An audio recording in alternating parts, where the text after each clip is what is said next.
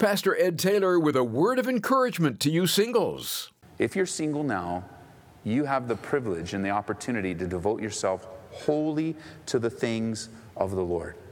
Singles, your spouse is Jesus. You get to spend all your time getting to know him. You get to invest all your time thinking about him, caring about him, serving him. It's a tremendous privileged time in your life. You might just want to jot it down. This is a privileged time in my life. It's not something to be despised, it's not something to just be thrown away.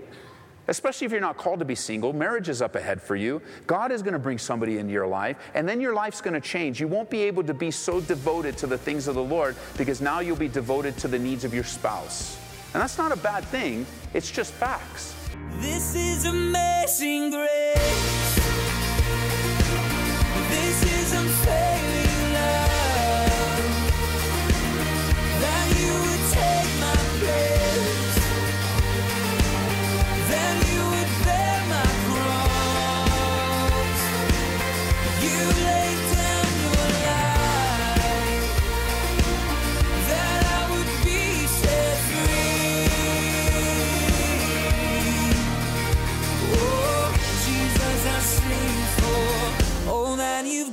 For me. We're glad to have you along for Abounding Grace as we continue our series in 1 Corinthians. We're living in a day and age when divorce is commonplace, even in the church. In fact, if you're an adult and both of your parents are still married to each other, you are in the minority, sad to say. Well, it wasn't all that different in Jesus' day. In fact, some Jewish rabbis taught that you could divorce your wife for just about anything, even burning your dinner. What about something a little more serious? Something like being married to an unbeliever. Is that grounds for divorce? Let's go ahead and turn to 1 Corinthians 7 and explore that question and others with Pastor Ed Taylor. Go back now to 1 Corinthians chapter 7. Paul's going back to the original intent for God is, from God as well as it relates to marriage in these chapters, in these verses. And he says in 1 Corinthians 7, in verse 12, But to the rest, I, not the Lord, say, if any brother has a wife who does not believe, and she is willing to live with him, let him not divorce her. And a woman who has a husband who does not believe, if he's willing to live with her, let her not divorce him. For the unbelieving husband is sanctified by the wife, and the unbelieving wife is sanctified by the husband. Otherwise, your children would be unclean, but now they are holy. But if the unbeliever departs, let him depart. A brother or sister is not under bondage in such cases. But God has called us to peace. For how do you know, O wife, whether you will save your husband? And how do you know, O husband, whether you will save your wife? And so sometimes that unequally yoked relationship happens after you're already married. Let me just be clear from the sake of if you aren't already married, the Bible says, do not be unequally yoked. And I know that's not a phrase that we use too much today, but it's very simple. If you're a believer in Jesus Christ, it is not okay for you to marry an unbeliever. It's a very simple answer to a very simple question. And any of the answers that come back, but no, no, no, you don't understand, Ed, he's so, so close. And I just kind of view myself as a missionary to him, you know, Lord? I just want to be a missionary. I think if we get married, he'll just see my life. And no, relationships aren't missionary outreaches, they're a commitment you make with your life. The Bible says that you're becoming one with that person. And so, if you're before marriage right now, you cannot marry an unbeliever and have it blessed by God. You're going to suffer great. God will honor the covenant, but the consequences will be painful. How do I know that? Well, ask anyone that's unequally yoked, and they will tell you. And a lot of what we have seen in our congregation is not getting married unequally yoked, but after a couple has gotten married as unbelievers, one gets saved and the other one wants nothing to do with the things of the Lord. If that's your situation, and your husband or wife that's an unbeliever wants to stay married to you, stay married. You can't come to that place, well, hey, I'm a believer now. My husband, my wife's not, they're not believers. I can ditch them and go find me a nice believer. No. It's very, very clear here. If they want to live with you and they want to be married, you can still have a good marriage. And how do you know, he says at the end, whether God's going to use you to see your spouse get saved? How do you know that? Taking things into your own hands. Just love that, that man, love that woman unto the Lord. Bless them and encourage them and allow God to sanctify. That word just means to set apart your home by you bringing in the presence of the Lord into a home that didn't have the presence of the Lord before. And in that unequally yoked relationship, if the spouse wants to stay, let them stay, and you stay too. However, he says, if the unbeliever departs, let him depart. You're not in bondage to that. If the unbeliever just can't take it, they just can't take your Jesus, you know, and, and don't misunderstand the text here. So when you're looking at, at verse 15, you go, well, okay, hmm, if my unbelieving spouse departs, I wonder how many ways I can make them want to depart. You know, we're so sneaky. We, if we're not careful, we'll twist the whole Bible to our own advantage. We'll just turn it all around so that in our twisted mind, we are going to use the Bible for, for some other reason than the glory of God. And the glory of God in an unequally, unequally yoked marriage is you just don't know how God wants to use you. And that covenant that you made, even though you weren't believers, is honored by the Lord. God, God honors the covenant of marriage, whether unbelievers get married or believers get married. Marriage is marriage. God created it, He ordained it, and so many of us got married as unbelievers to begin with, and God intervened. So if they want to stay, then stay with them. If they depart, you are not under bondage in such things. Let them go. Verse 17. But as the Lord has distributed to each one, as the Lord has called each one, so let him walk. And so I ordain in all the churches. Was anyone called while circumcised? Let him not become uncircumcised, which I don't know how that's possible, but don't. He's using it figuratively, but they understood. Was anyone called while uncircumcised? Let him not become circumcised. Circumcision is nothing, and uncircumcision is nothing, but keeping the commandments of God is what matters. Let each one remain, verse 20, in the same calling in which he was called. While you call, were you called while a slave? Do not be concerned about it. But if you can be made free, go ahead and use it. For he who is called in the Lord while a slave is the Lord's freedman. Likewise, he who is called while free is the Christ's slave. You were bought at a price. Do not become slaves of men. Brethren, let each one remain with God in the state in which he was called. And that's the summary of this section, verse 24. When you get stay, when you when you're saved, stay in that realm that you're in. Don't make any drastic decisions because of your zeal. Now, of course, if you're involved in something illegal, you know, you can't you can't get saved and keep dealing drugs. So if you're a drug dealer, you get saved. Obviously, he's not telling you to stay in the situation and, and you're going to become a, you know, the best believing drug dealer that you can. That's, he's not offering you, he's not giving you a permission to sin. What matters is obedience unto the Lord. And whether it's drug dealing or you're involved in some sexual immorality, he's not speaking to those things. Of course, if you're involved in some sin, you, you, can't keep going and say, well, Paul said in Corinthians. What he's talking about is relationships and where you are when you get saved. The question comes up that he may be answering what about how do I change my life now that I'm a believer? For the Gentiles, they might be asking, should I become a Jew? And he says, No, no, no, no, no. You don't need to be circumcised. You're a believer. Or, or for the Jew, do they say, Well, should I now become a Gentile? Should I become uncircumcised? He says, No, no, no. Just keep on going in the same direction of your life. You never know what a day, you never know what a day may bring, so stick with the calling of God in your life, whatever it might be. Because there's this temptation for new believers to just throw everything aside now that they're saved and, and just start over. And, and right away, they, they have this newfound zeal that for Jesus that consumes them. They're, they're, they're so excited, they want to do things, and so they often will think of crazy things.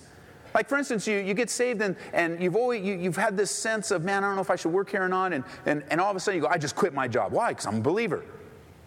Well, no. Have you prayed about it? Is, is God really told you to do that? Or are you just acting in this overwhelming, misplaced zeal?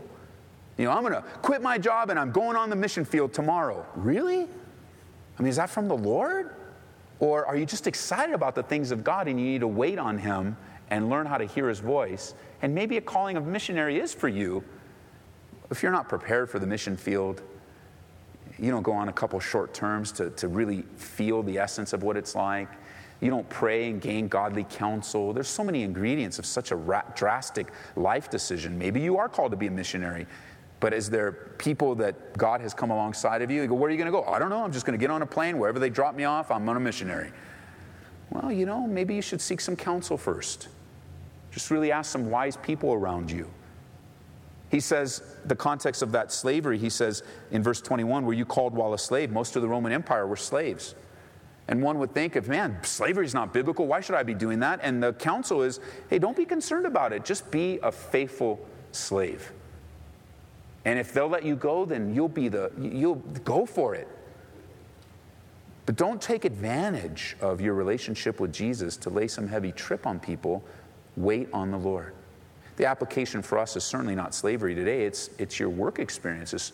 You're working, at, you know, I feel like a slave at work. Okay, okay, so that's your situation. Now you're a new believer. Do you just quit right away? Not necessarily. And that's where he is. Just keep doing what God has for you to do and resist the temptation to just throw everything away now that you're a believer and start over. Watch and wait and see what God might do you automatically, in that same picture as a missionary, as soon as you get saved, you automatically become a missionary. You don't have to move out of country to do that. You become a missionary to your spouse, to your kids, to your friends. You now have this missionary calling in your life. So you don't need to move. It could be that God is going to begin to use you here. Verse 25 now, he turns back to single women. Now, concerning virgins, I have no commandment from the Lord, yet I give judgment as one whom the Lord in his mercy has made trustworthy. I suppose, therefore, that this is good because of the present distress, that, if it, that it is good for a man to remain as he is. Are you bound to a wife? Do not seek to be loosed. Are you loosed from a wife? Do not seek a wife. But even if you do marry, you have not sinned. And if a virgin marries, she has not sinned. Nevertheless, such will have trouble in the flesh but I would spare you. Now, the question shifts just a little bit back to single men, single women, and it's good to remain as he is. If he's married, stay that way. If she's single, stay that way. Don't make drastic changes so quickly just because of tough times. This present distress, he says, you might be personally distressed. Uh, there was a distress going on in the church. There was a distress going on in life. And he, hey, if you want to stay married, great. If you uh, if, you want, if you want to stay married, yes. If you want to stay single, great. If you want to get married, and just be seeking the Lord. That's the key that he keeps saying here. They're all troubled about it. You know how sometimes you can get troubled over these questions. You go to somebody and they give you the answer and it sounds so simple. It sounds so simple that you don't even want, to, what? That can't be that simple. Because you're so troubled over it. You've been thinking about it, you can't get any sleep, you're resting, you got all the, and you finally hook up with someone that you really trust and they answer you in like 30 seconds. And the answer is so clear, so easy, just a simple scripture. And your first response is, No, I, I don't, I, I, don't think it's that easy. Like, you don't understand. I haven't slept for three weeks. I've been struggling over this. And, and God just puts somebody in your life and go, No, this is the answer. That's what he's talking about here, where you just got a present distress. You're so distressed over something, don't make radical decisions, drastic decisions in great distress. Be led by the Lord. Verse 29 now, he says, This I say, brethren, the time is short. See, Paul believed the time was short. 2,000 years ago, he believed the time was short. He believed there was an urgency of the coming of the Lord. I don't know why people make fun of that today. You'll talk to them about the urgency, you'll talk to them about Jesus coming back at any time, and I could just say this we're 2,000 years closer to the coming of the Lord than Paul was. And you know how Paul lived his life? Time is short. Time is short. Time is short. It'll change the way you and I live. When we think time, we always have time. When we think it always can be tomorrow, and we can catch up with that next week, and we put things off, and, and we, we, we live as if we just have all the time in the world, what happens is our life just passes us by. And it passes us by, unfortunately, with tremendous regrets. We look back and we go, man, I wish I would have. Because the moment you do get it, the moment I do get it that the time is short and we start to live our lives that way, you'll never go back. You'll never turn back. You're just like, wow, this is awesome, Lord. You could come back at any time. And it's going to change what I'm watching on TV. It's going to change how I treat my wife. It's going to change how I treat, it, it's going to change my whole life if the Lord could come back at any time. But hey, if He delays His coming and, you know, it's, it's no big deal, you know, it, it will affect you. It will affect you. I see that change in families that know that their husband or their wife or maybe one of their kids or a friend or a family member has a chronic illness. I see that change.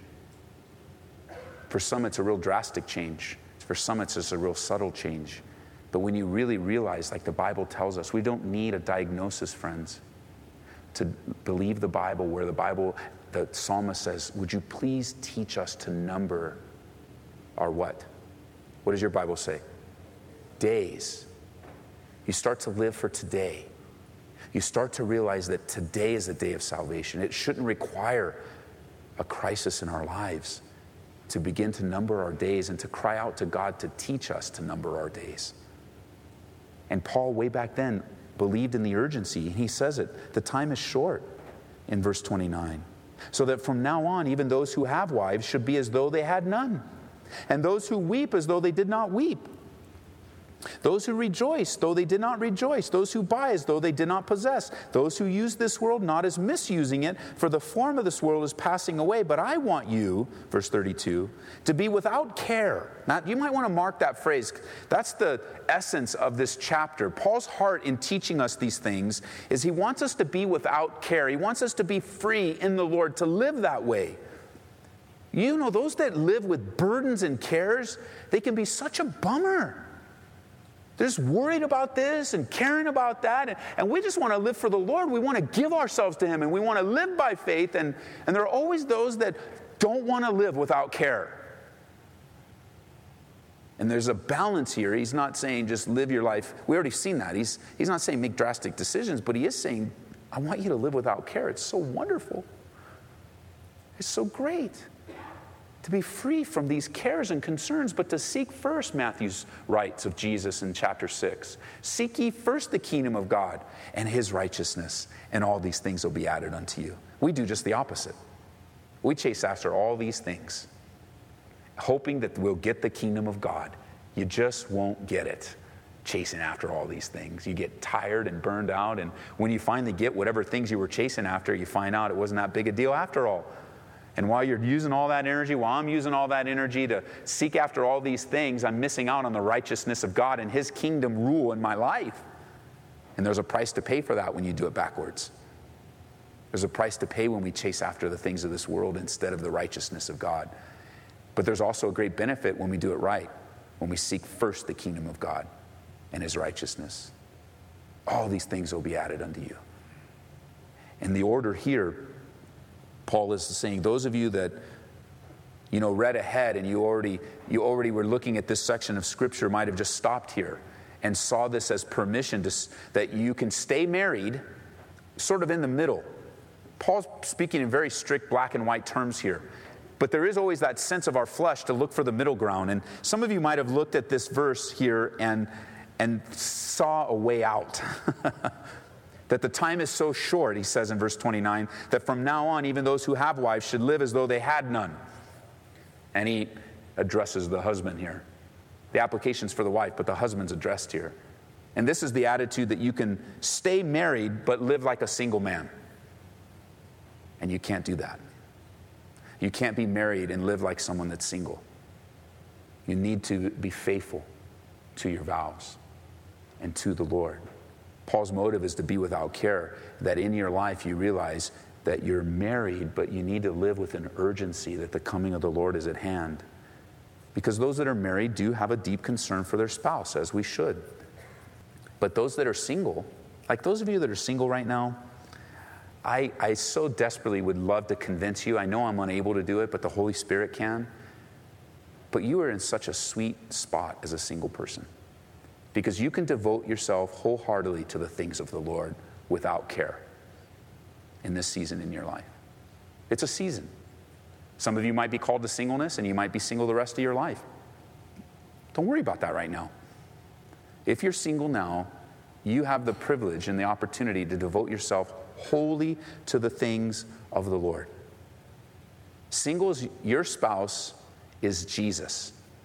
You get to spend all your time getting to know Him. You get to invest all your time thinking about Him, caring about Him, serving Him. It's a tremendous privileged time in your life. You might just want to jot it down. This is a privileged time in my life. It's not something to be despised, it's not something to just be thrown away.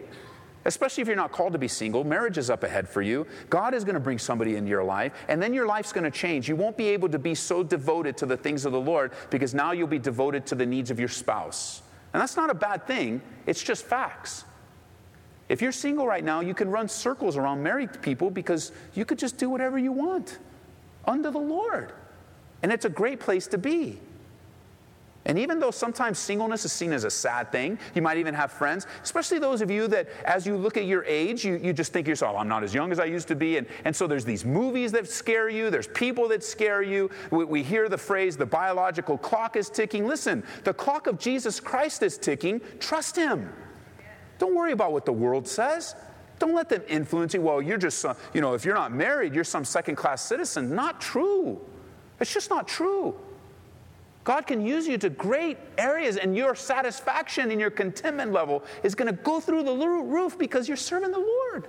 I mean, you could be here from the moment the sun comes up to the sun goes down serving the Lord. And you could pick up truly in your state in life right now, God could really call you to the mission field. You could do it. It could be a lot quicker than maybe a married couple being called or with kids because it's a different state of life.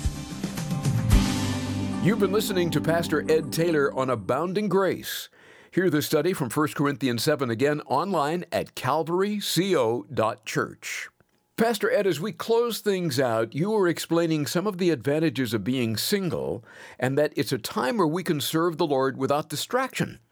We often fixate on all the negatives of being single, but it is good to focus on what God wants to do in and through our lives during the season, right? Boy, I couldn't have put it better, Larry. You're right. Uh, this is true in every area of life, isn't it? If we focus on the negatives, then we are going to be slumped in our sin and our flesh. But if we have our eyes on the Lord, what does the Bible say? The Bible tells us that God will keep us in perfect peace whose mind is stayed on Him. And that really is where the battle lies. The new covenant battle for the believer is in the mind. And the essence of the battle is who will you believe? Will you believe the truth of God as revealed in His scriptures or the lies of the enemy, which are all over the place? And it is good to focus on the benefits of our station in life. Um, I, I think of that in many different areas of life, but especially in singleness. So, to you that are single, I thank you for walking along with us through this series of Bible studies. I want you to know that you're loved, that you're not less of a person. As we've said earlier, you're not somehow half a Christian or half of value. You are incredibly valuable to God. And it's hard. I recognize that. I affirm that in your life. It's difficult. It's a struggle at times. It opens you to different temptations. You might be sorrowful, sad, maybe even lonely. But the good news is this God has promised to never leave you or forsake you, and He loves you. And I, I, I think you should know, too, that even those men and women that are married listening to me right now feel some of the same things you feel. Because part of what you feel is not actually singleness, but the human condition. And I know it's hard to sort that out at times, um, but I'm grateful that the Lord will help us by His Spirit to sort out what we're feeling, what we're going through, to bring Him great glory. So we love you, and we love you, singles, men and women. Um, you know, even those that might have been divorced, that that's why you didn't even want to be single. I, I shout out to all you single parents. Oh, doing double time. You're doing a great job. Keep your eyes on the Lord. He loves you, and so do we. Yes, we do. Thanks again, Pastor Ed. Each month, Pastor Ed recommends a book that he believes will be of some help to your walk in Christ. And here in the month of May, he's picked out The Holy Land Key by Ray Bentley. The Holy Land Key is a real eye opener to little known aspects of prophecy. You'll learn how God's master plan is revealed in the seven feasts of the Lord and the significant prophetic patterns discovered in the lunar cycle as well as receive glimpses of God's future kingdom as revealed in the stories of well known figures in the Bible. We'll send this your way when you support Abounding Grace with a gift of $25 or more. Give us a call at 877 30 Grace or make a secure donation online at calvaryco.church. That's 877 30 Grace. Those that prefer to write, here's our mailing address Abounding Grace.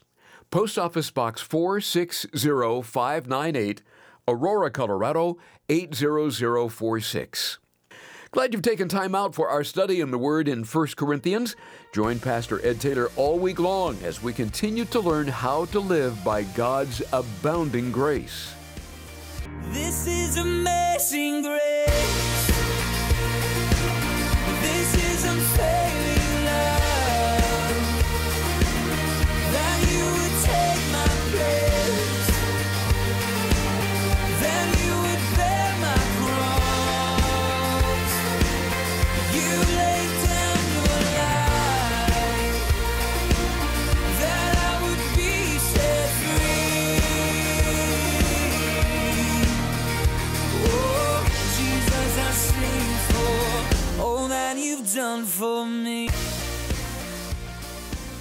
Abounding Grace is brought to you by Calvary Church, Colorado, here in Aurora.